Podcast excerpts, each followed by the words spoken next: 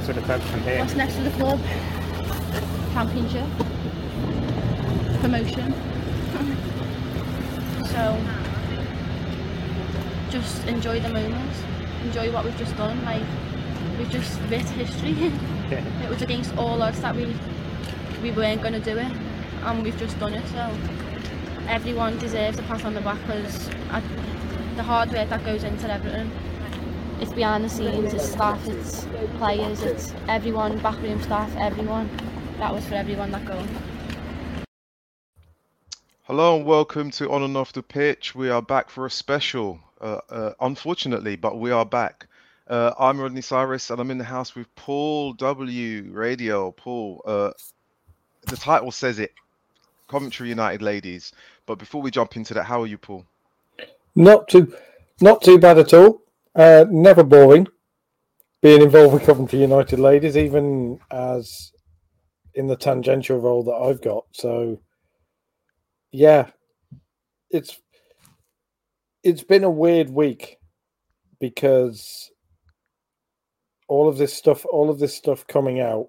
I was I was having people like who I know, fans who I know, who are saying, "Oh, we've heard people saying this is happening at Coventry," and I'm kind of sat there going, "Well, I can ask the people I know." Um, so I did a bit of digging, and they were like, "No, we haven't heard anything." Mm. And then obviously, the announcement last night, and people have. It's got reaction that obviously we'll talk about from players and all of that sort of thing and it's Yeah. just another twist in the tail of the red and greens, and it's you know Yeah, do you know what? I I I thought back to what it was like last at the in this time last year. There was so much news on social media, Twitter, Coventry were announcing players. There was like a hide and seek. There was a kiss and tell. You know, there was intrigue. Fans were like, "What? What? Who are they signing next? What's going to happen?" Uh, you know, they were building something really, really strong. And you know, in terms of a brand, they were putting that together, and everyone looked at the players that they brought on board and thought, "Wow, this team is going to challenge. This team is going to compete." You know, but then the season starts, and the results themselves tell a different story. And yeah the conversation that we're having today is not the conversation that we kind of took place, took part in together in December, where it, you know, we were kind of angry and emotional, and you know, the news was just terrible because of it being Christmas and it was bad timing. And this is we're measured because I'm looking at this, and it, it there are there are two ways to look at this. It, it's a bittersweet, but it's not what you expected. yeah it's it's it's weird because I was I've been wondering because it was it's been very silent this summer, and you know you start to wonder um, when you're not when you're not hearing anything from anybody, and obviously um, for those who may not know, uh, my connection with Coventry United is covering them for um, local radio station, traveling with the team, and I like to think I've built up a decent relationship uh, with them. And certainly during last season, became um, decently close with the team.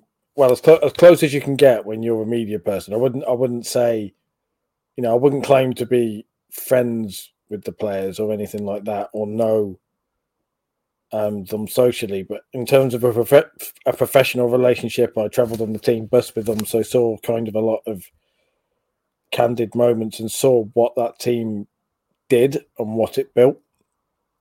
And I think, and I, I was very, you'd have, you'd have seen and as we've seen, I was very vocal on social media, and I said to you, you know, this team, if any team is going to do the impossible, this team is. And just the belief kept building and building. And the worst thing I think about this summer is that that seems to have now taken two steps back through no fault of any of the players or indeed any of the management staff because you know just after the end of the season, Jo Potter left, and you can't blame her because she has taken up a position at Birmingham, which is, you know, if you like, her club. She's a legend there.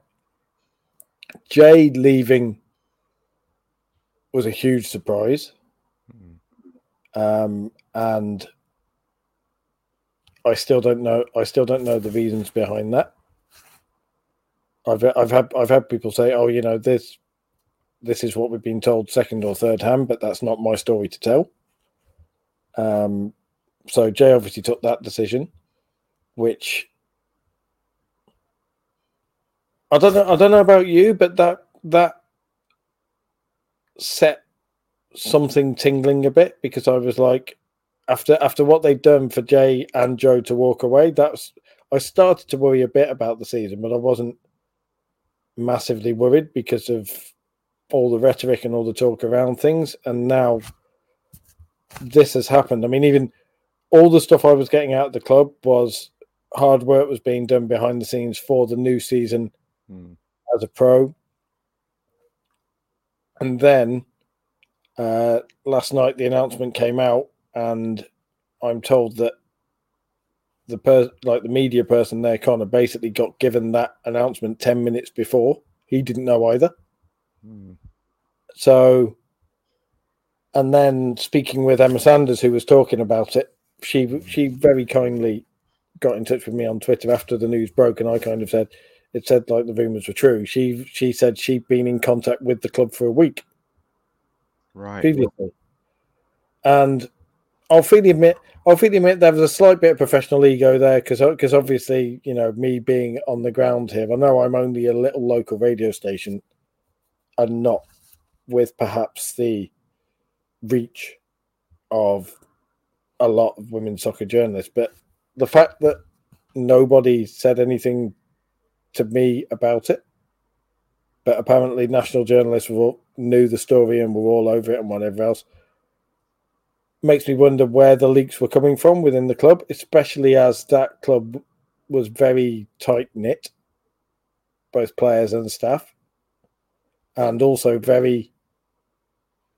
reserved. Not reserved. Reserved is the wrong thing, but obviously they they're very, you know, close knit and families deal with you know you know our families deal with business internally and don't reveal stuff and all of that sort of thing that that was kind of the vibe with coventry like they they talk amongst themselves and things would be said but it would always be said with the understanding yeah this is people talk this is us talking this isn't you know what happens in the changing room stays in the changing room what happens on the coach stays on the coach you know all of that sort of stuff which happens with a lot of football teams. And so for this to come out and it to apparently be fairly common knowledge this was happening in football surprised me a bit. Mm. You, know, it's really it's really easy for us as as as followers of of the women's game to start to put together a jigsaw puzzle that doesn't exist with the pieces, because when Jay left, obviously we're talking about a surprise considering the way the season ended. It was a roller coaster. The team were on the up. The comments that we played at the beginning, Mollie talking about, you know, the team being together. There's an there was a sense that you know they were they'd rallied, they'd come together as a group. They'd been through the worst, and then for Jay to go, and then this news, obviously, uh, in the last 24 hours about them going from being a professional team to part time I almost wonder if that was one of the reasons why Jay moved on, knowing that the club was shifting in that direction and she didn't want to be a part of it, or was there something bigger? Because you, you're only left with questions. Now, if you know mainstream journalists had an inkling of what was going on or or some information as to what was happening, and they were told that they couldn't say anything and totally understand. But you know, you've been with the girls on the journey as well, and you've seen them kind of grow over the games, over the months, getting the results, bonding. When it got to that point where they they survived relegation, which is a really big emotional hill to get over because you're you're literally fighting for everything. You, you know, you fought everything, the opposition, media writing you off. You you you pick up sticks from where you're you originally live. You go and live in another place. You sign. You try and settle, and you try and get that togetherness going. And you you finally get to a point where you think we have arrived, and then it goes back to being, or your position goes back to being a part time, a part time professional, which is for a lot of those players they can be full time because I, you know, the quality in in the team is is immense. You know, today on on social media is you know Coventry mentioned something about Mollie Green. Yeah, Um, She's- got she's gone, and I checked her Twitter account. There was no mention from her. I've just now looked on Coventry United late, and it says that they can confirm that Ka- Katie Rowson has left, the assistant manager. That was four hours ago. this is this is what I mean. These are these are people. It's it sounds dramatic to say the heart is being ripped out of the team because you know football, football is a business of change, and one of the things I personally, as a fan, who is also, you know, a journalist covering them, has had to remind myself over and over again both this um, summer and indeed during the run is you can't it's difficult not to get emotionally involved. With that Coventry team it was incredibly difficult not to get emotionally involved especially when you saw how hard they worked and how good they are as people.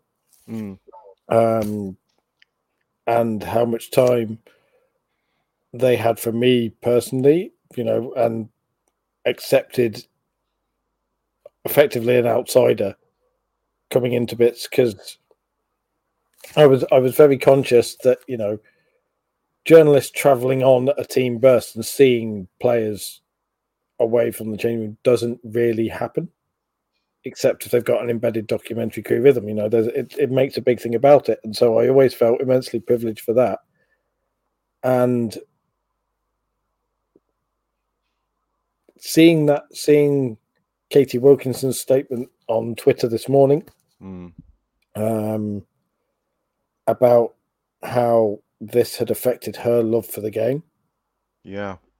That that that was a real shocker, and I have no doubt, and indeed from people talking to me, I have no doubt that she is not the only player who will be feeling like that, because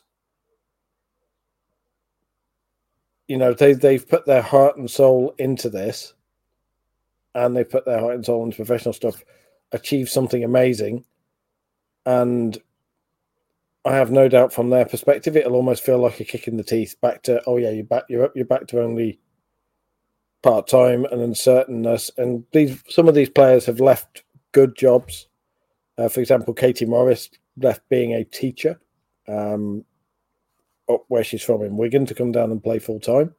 Mm, Um, Nat Johnson was still working a bit in her other job. I remember I remember interviewing her and asking her because I, I just happened to overhear that she was going into work um, in her job at a hospital the day before playing Arsenal in the FA Cup quarter final. So, you know, as a journalist, that's your dream to ask that question and go, how do you, and they were still doing that while they were nominally professional, but now being basically told, right, okay, you're only you can only play as part-time players.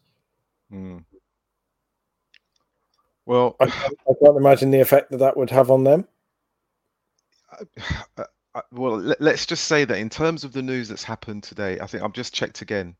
I mean, Katie's tweet has been deleted. So she's probably thought again about how she's feeling about the club. And when you write things on Twitter, it's in the moment, it's emotional. Uh, you you share with everyone what's going on in your heart in terms of the love of the game, and it- would be very easy for for a player like Katie to say that she's not sure if she still is in love with the game because of of the emotional roller coaster that the players have had to go through playing for Coventry.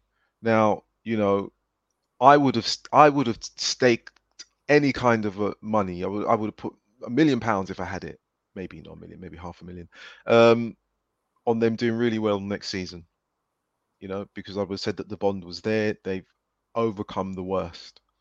Uh, the realities are that this level of uncertainty, no real management structure in place, players unhappy with the news, one player leaving but nothing on their Twitter account saying that they're moving on to another team.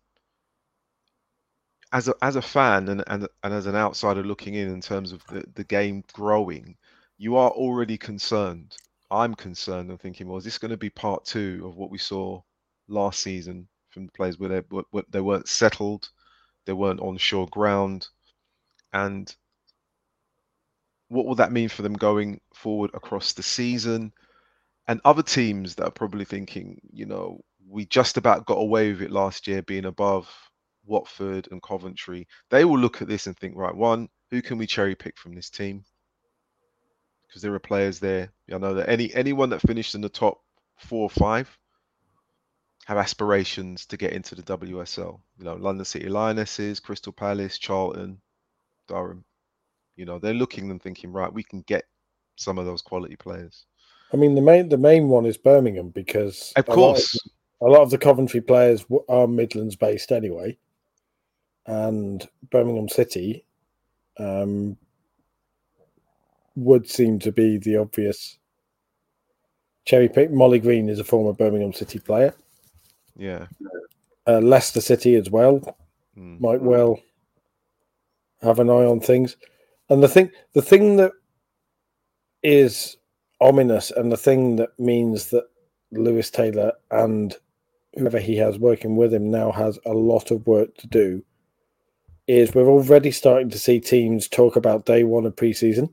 I think I saw Beth Roe from Charlton talk about it. Of Yeah. um, they're back in preseason already, and the opening fixture is the twentieth, twenty first of August, which basically means they've got to be build a team from scratch, effectively in six weeks.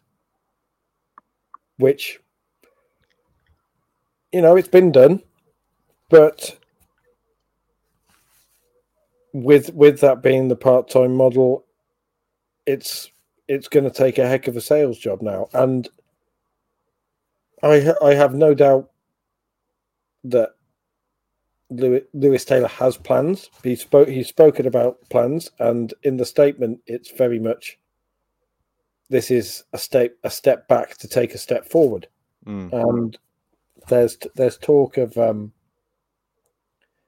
companies saying they might be involved with sponsorship or whatever else, and then deciding against it. There's talk of, and part of me wonders whether almost if if this had happened, would this have happened at all next season, particularly with Women's Euros 2022 coming up? You know, if the Lionesses do well, which we're all hoping they do, then then that provides the boost. But up until then, there's the uncertainty, and with the season planning, Lewis has clearly looked at the budget and said, right, okay, if we go full time, we risk being in the same position we were in, in last December, this December. So it's it's a it's a business decision, but the trouble with business decisions like that is you can justify it on a business decision, but we're seeing the emotional effect on people. Yeah. I, do, you, do you know what it is a business decision and I can get it? I said it was bittersweet, you know, because it's not as if they were like, you know, the, the club is still going to be there. There's going to be some transition in terms of the players getting or finding alternative employment to to balance up their finances if it's only going to be part time. The thing that's that stands out for me, which is kind of almost like the the the, the monument in the room, is that, that you you know media knew what was happening before the players. That's, the thing that stands that's out. What that's what appears happened anyway. Again, this is only what, and and and you kind of I'm getting told by we- people we've- and what been- people are saying. But well, it, it it kind of initially with the tweets that went out from, you know, some of the players, you'd think, okay, what what, what is this? Is this another? Is this Christmas part two, but n- not as severe? And you mentioned about the Euros and Lionesses is doing well and the momentum and fans. you know, I posed the question a few weeks ago: What are the the the, the, the championship clubs, the women championship clubs, going to do, or the WSL clubs going to do to promote their game based on the on the Euros? Not not to just wait for the success of the Lionesses, but to see how they can tap in now. I, I'm going to be honest. The way that things have kind of unfolded for Coventry doesn't look as if it's trying to build on what's going on around the country. It's very it, it, it doesn't. It doesn't. And I understand the business model of them trying to take a step back to make sure that there's long-term stability going forward. But if that's the decision that they've taken, then I think that, that, that fans and we were part of a discussion, Paul, not too long ago, about away-ins and fans needing to. The reality is that some uh, that football that that part of football is not ready yet, and I said that at the time. This conversation is almost like two or three years away some clubs are still trying to work out whether they're part-time or professional and if they go professional and they realize that the finances aren't there or they're not getting the revenue in and they're not getting the sponsorship in and they don't have the fan base then they're going to have to revert back to a model where they are comfortably sustainable going forward and that's the I mean- reality I mean, it interests me because I had a look mainly out of curiosity, and I've said I've said this to you, but I had to look at London City Lionesses. Now, they their owners are basically um, the husband of the chairwoman is very heavily involved in IT and cryptocurrency, and runs a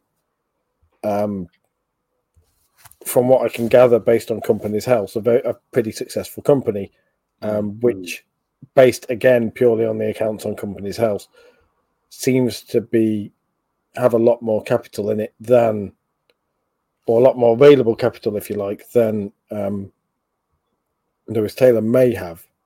Uh, but again, again, I don't know finances and stuff like that. This is based purely on looking on Companies House and trying to work out about owners. But the key thing you're talking about sustainability.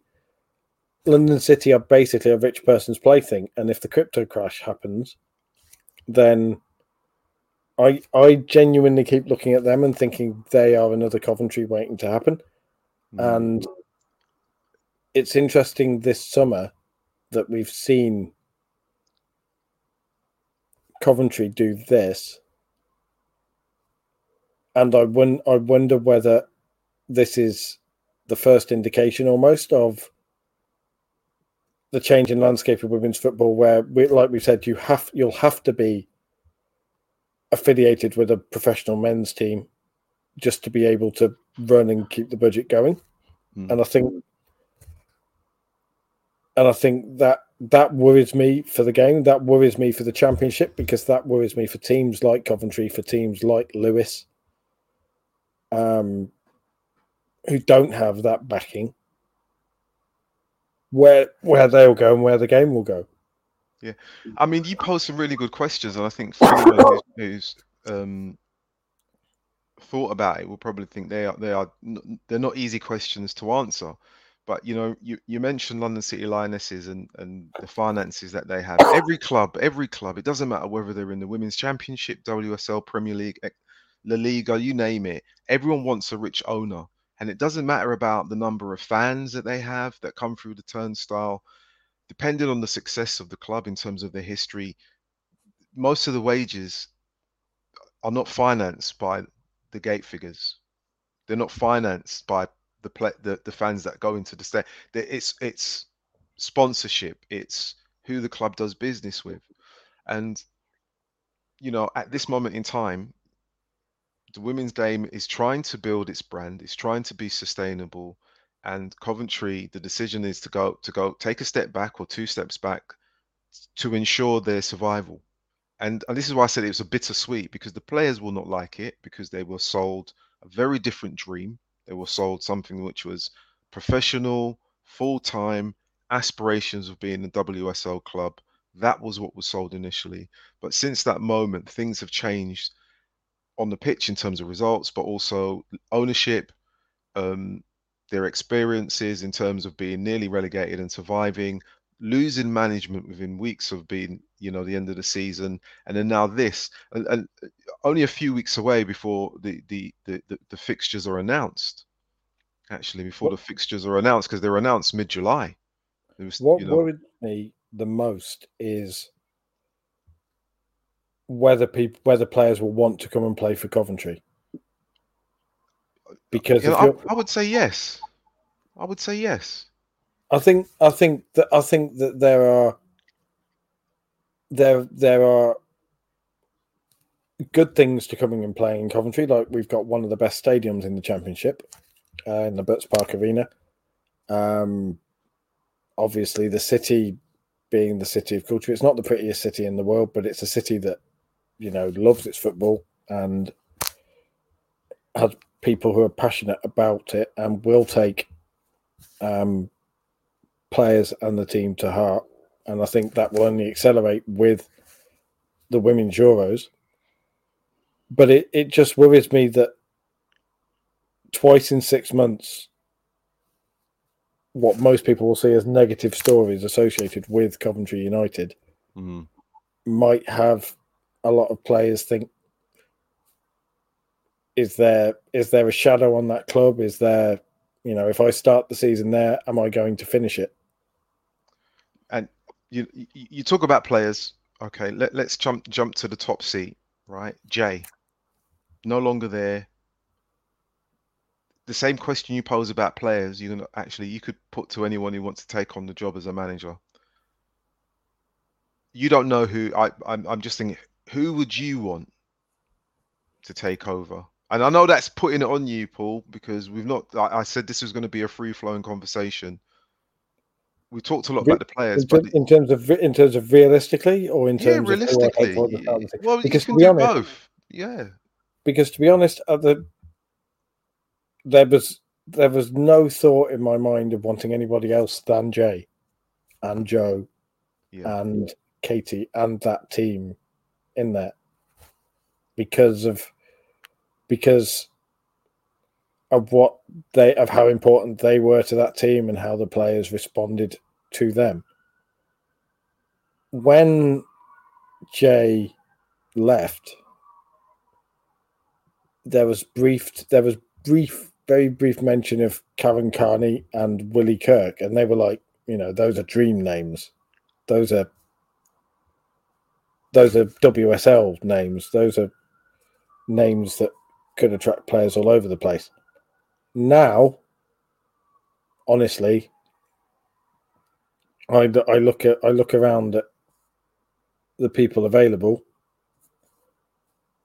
and I wor- I worry it's going to be a WNL manager stepping up, which and that's and it's a big step up from the WNL to the championship. And I think a lot of the W the women's national league managers who I would instantly think of who were relatively local and who are part time, like for example Dan McNamara at Wolves, who's done amazing things there. He's committed to Wolves, Mm. obviously. Um, he would be he would be at this point the dream if he could be tempted across from Wolves because I think with Coventry now being part time again, I think he brings several Wolves players over with him. Um, several of whom have played for Coventry before in the Championship, like Beth Merrick. Um, there is Carly, De- and then of course you have names like Carly Davis who have just left Aston Villa, where she was assistant manager and might fancy a crack at the top job. Mm. But I think I think that's the level Coventry will be looking at now. People, you know, managers who might be have been assistant coaches and wanting to make the step up, or WL, WNL managers who are part time managers anyway. Yeah. yeah. and Uh, that that that worries me a bit because given the given the level of the championship and given the recruitment of some of the players i mean there's there's things being thrown around like southampton have got a million pound budget for their play for their playing staff You know, because they're, they're basically wanting to go bang WSL. Mhm. Um, Coventry are going to be nowhere near that level. Lewes are going to be nowhere near that level. Potentially, some of the pro, some of the pro affiliated teams are going to be nowhere near that level. It worries me that this that this happening with Coventry is another example. Far be it from the champ from the women's game getting stronger, of it almost splitting into a two tier championship, and that's that I don't think is good for the game, particularly with the roadblock at WNL level and the FA still only having one team coming up, because it means that if only one team can go down from the championship, that's great because again, it means there's less chance of Coventry going going down. But it also means that there will still be that gap in the championship. The the teams at lower level, like Wolves, like Ipswich, who are putting all the money in, Mm. being roadblocked at that level, and that's not helping anybody. It's Yeah. not allowing teams to find their level, and it's it's weird. If this, I, I have no doubt this would have happened if Coventry had been relegated anyway because of budgets and everything else, but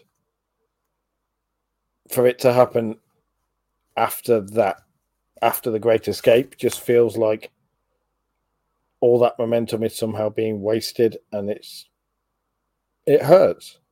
And I have no doubt it hurts the players, and I have no doubt to some degree it will hurt Lewis as well. That the harsh economic reality of things has led to this happening. But it does make for another interesting season next season, which I suppose, I suppose from a journalistic perspective, you know, everybody will be keeping an eye and going, "Oh, how does that? How does the? How do they bounce back again against the Yeah. odds?"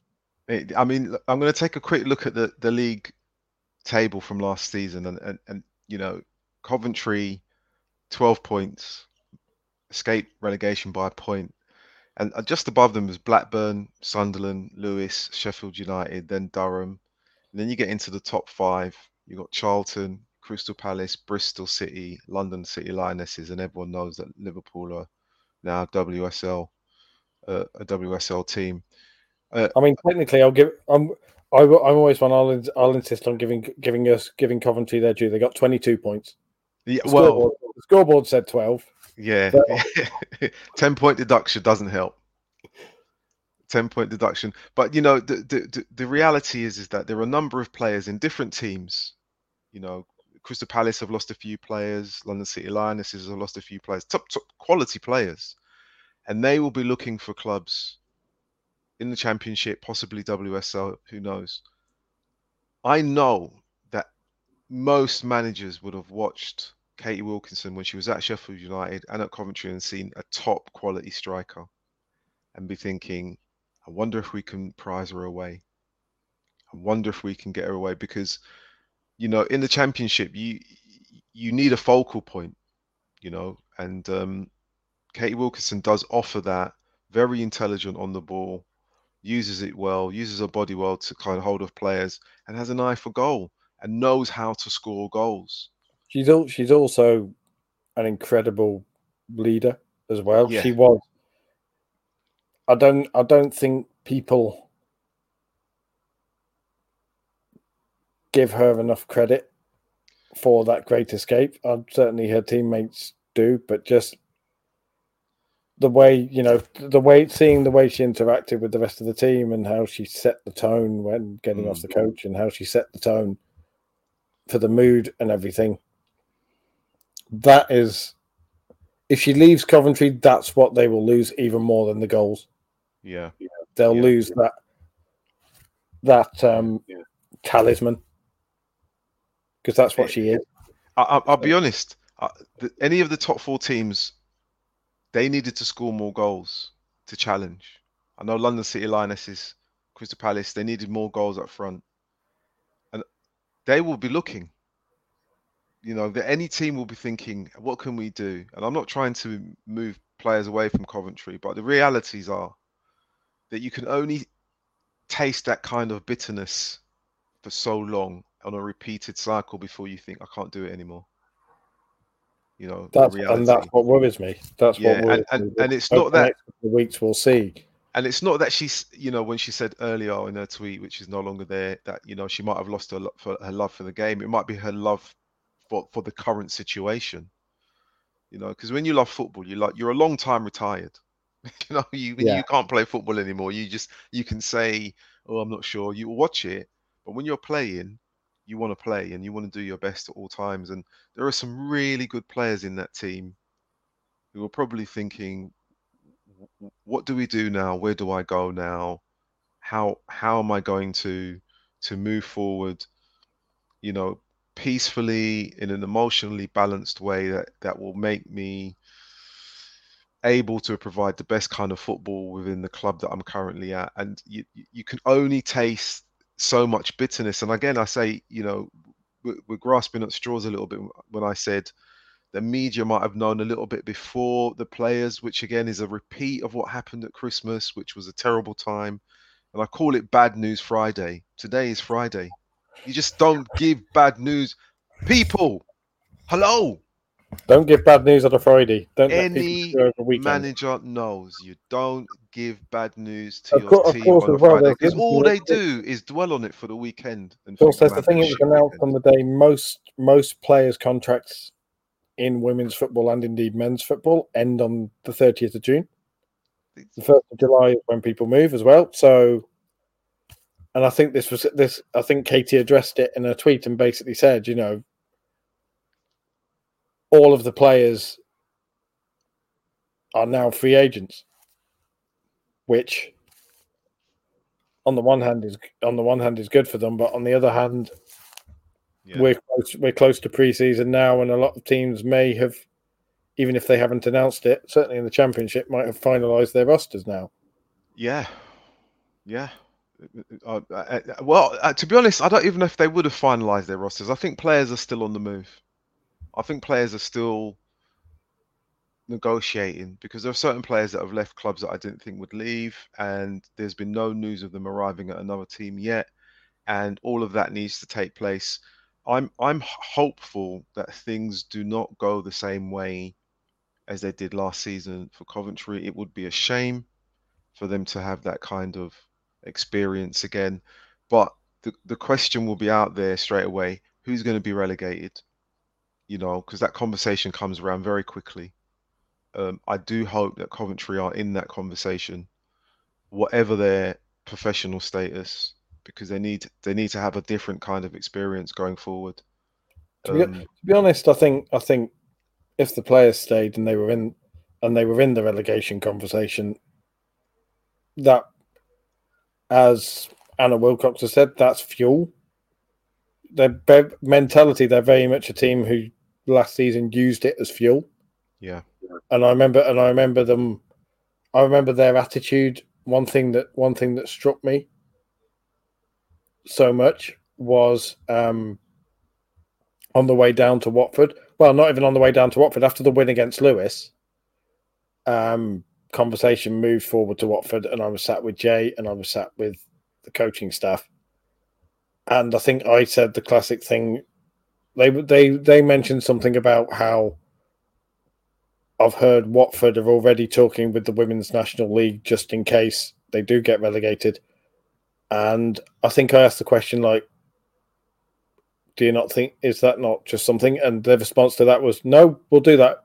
We're not even think we're not even preparing for that. We're not even Mm. allowing. Mm. We're not even allow allowing ourselves to consider that.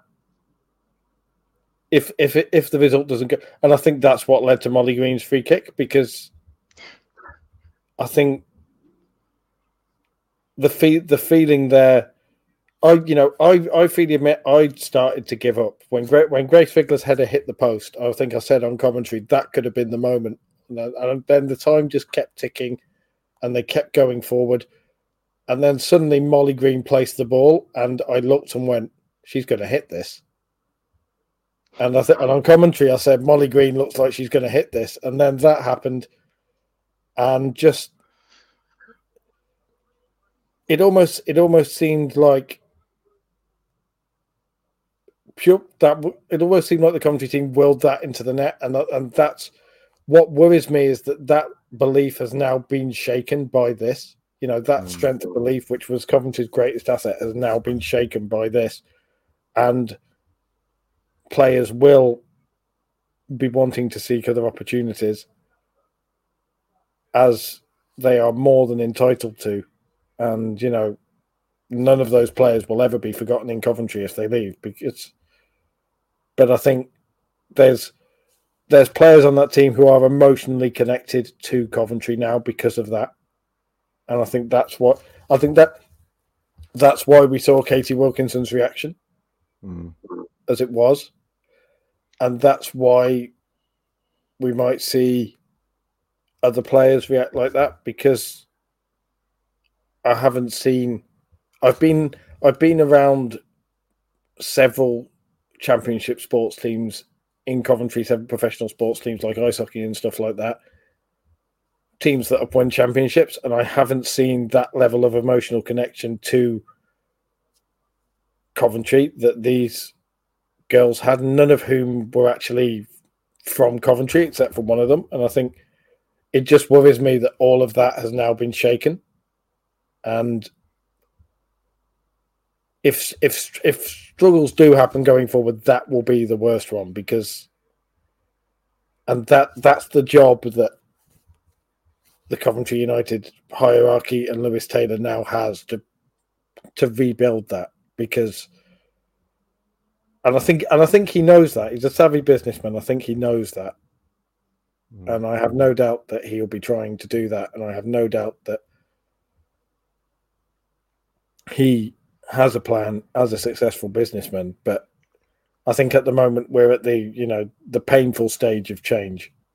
Yeah. we could be sitting here. We could be sitting here in January with Coventry top of the league against all the odds, going, "What on earth is going on? Is there some sort of is there something in the water in Coventry?" But like you said, the good news about this is this is a lot more measured. My mm. and this conversation, I'm I'm a lot more measured about it, and I'm like, right, okay, where do what what does this mean? Rather than how could this have happened? This is terrible. This is like, I, right, okay. I'm not as emotionally shattered by it as I was, and that sounds like a terrible thing to say, but it's it's still painful seeing players and knowing that they may well be as emotionally shattered as that. The empathy is there, and having gone through that, even as a very tangential person with them, Yeah. and it and you know I as a as a fan, as a journalist, I'm very interested, and as a journalist, I'm looking at it going right. Okay, what is the storyline going to be for this season? As a fan, I'm a bit twitchy, Yeah. and it's separating those two things, which is the hardest thing to do. I think perhaps. Um, well, I, I mean, you said a number of things which I, I, I, I believe is uh, are key. The emotional connection, considering the result and the goal from Mollie, I, I, believe that that emotional connection went beyond Coventry. I, there were a lot of fans in, in the women's championship that that felt that goal emotionally, what it meant to the players and to the club, and you know, to to be there live, you know, sitting along just along from you is a feeling that you'll never lose. You never lose that feeling because it's a, it's not just a, an, an emotion; it's a memory. And sometimes memories aren't necessarily attached to an emotion. It's like a meal or a, you know, a film. But the emotional connection to what happened is is very real, or it was very real at the time and is very real now. So I, I agree with you. It's not a rant we're having. It is a conversation and it is measured. Um, and there are options for the players where there weren't before. There are options. Um, there are options in terms of who could be the next manager or a return of manager. You know, I don't know. You just you, you can say a number of things because we we don't know at this moment in time. What I do hope for is that Coventry are not shaken to the core that they disappear. I do hope and believe that they have the, the resilience and the will to succeed even if it's only five points, 10 points more than they did previously, because it's about survival now. There, has to be a realistic approach to next season, considering what, what everyone's talking about in the last 24, 48 hours in terms of the player or the player and the management team that have gone. So there has to be a, a realistic approach. And then I think back to what it was a year ago when everyone was so eager and keen to see what was going to happen for Coventry because they were bringing in all of these players and everyone was excited. It it has to be measured now. It has to be that the, the, we've had the roller coaster ride. We've taken the flight of the butterfly.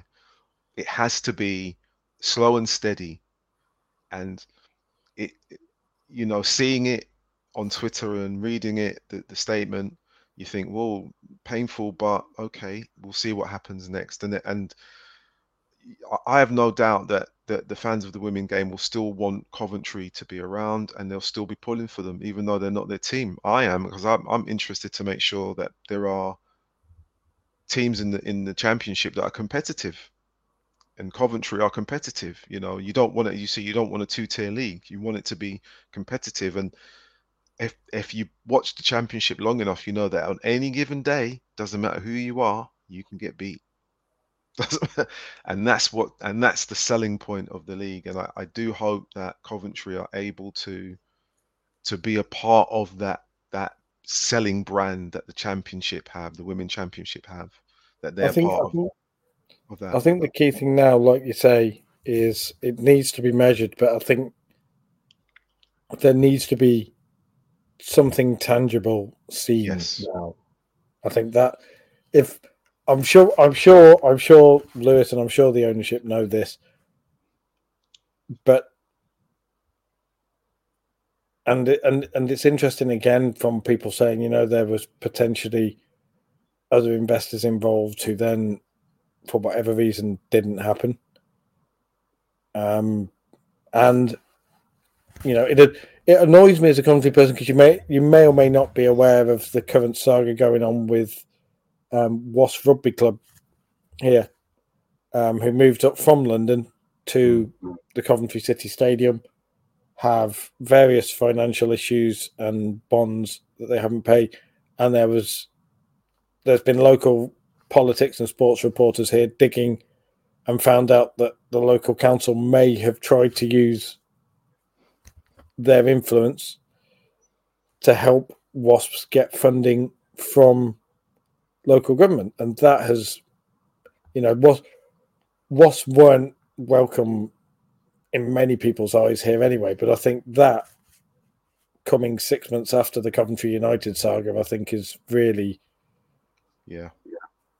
It certainly annoyed me as a local. It's annoyed a lot of Coventrians, and I and I think I think the best thing the council could do if they wanted a quick PR win would be to help out uh, Coventry United in some way. If the Sky Blues wanted a quick PR win, although again we have the issue there where the commercial director there has said that Coventry City have no legal or moral obligation to fund a women's team, and that's the attitude that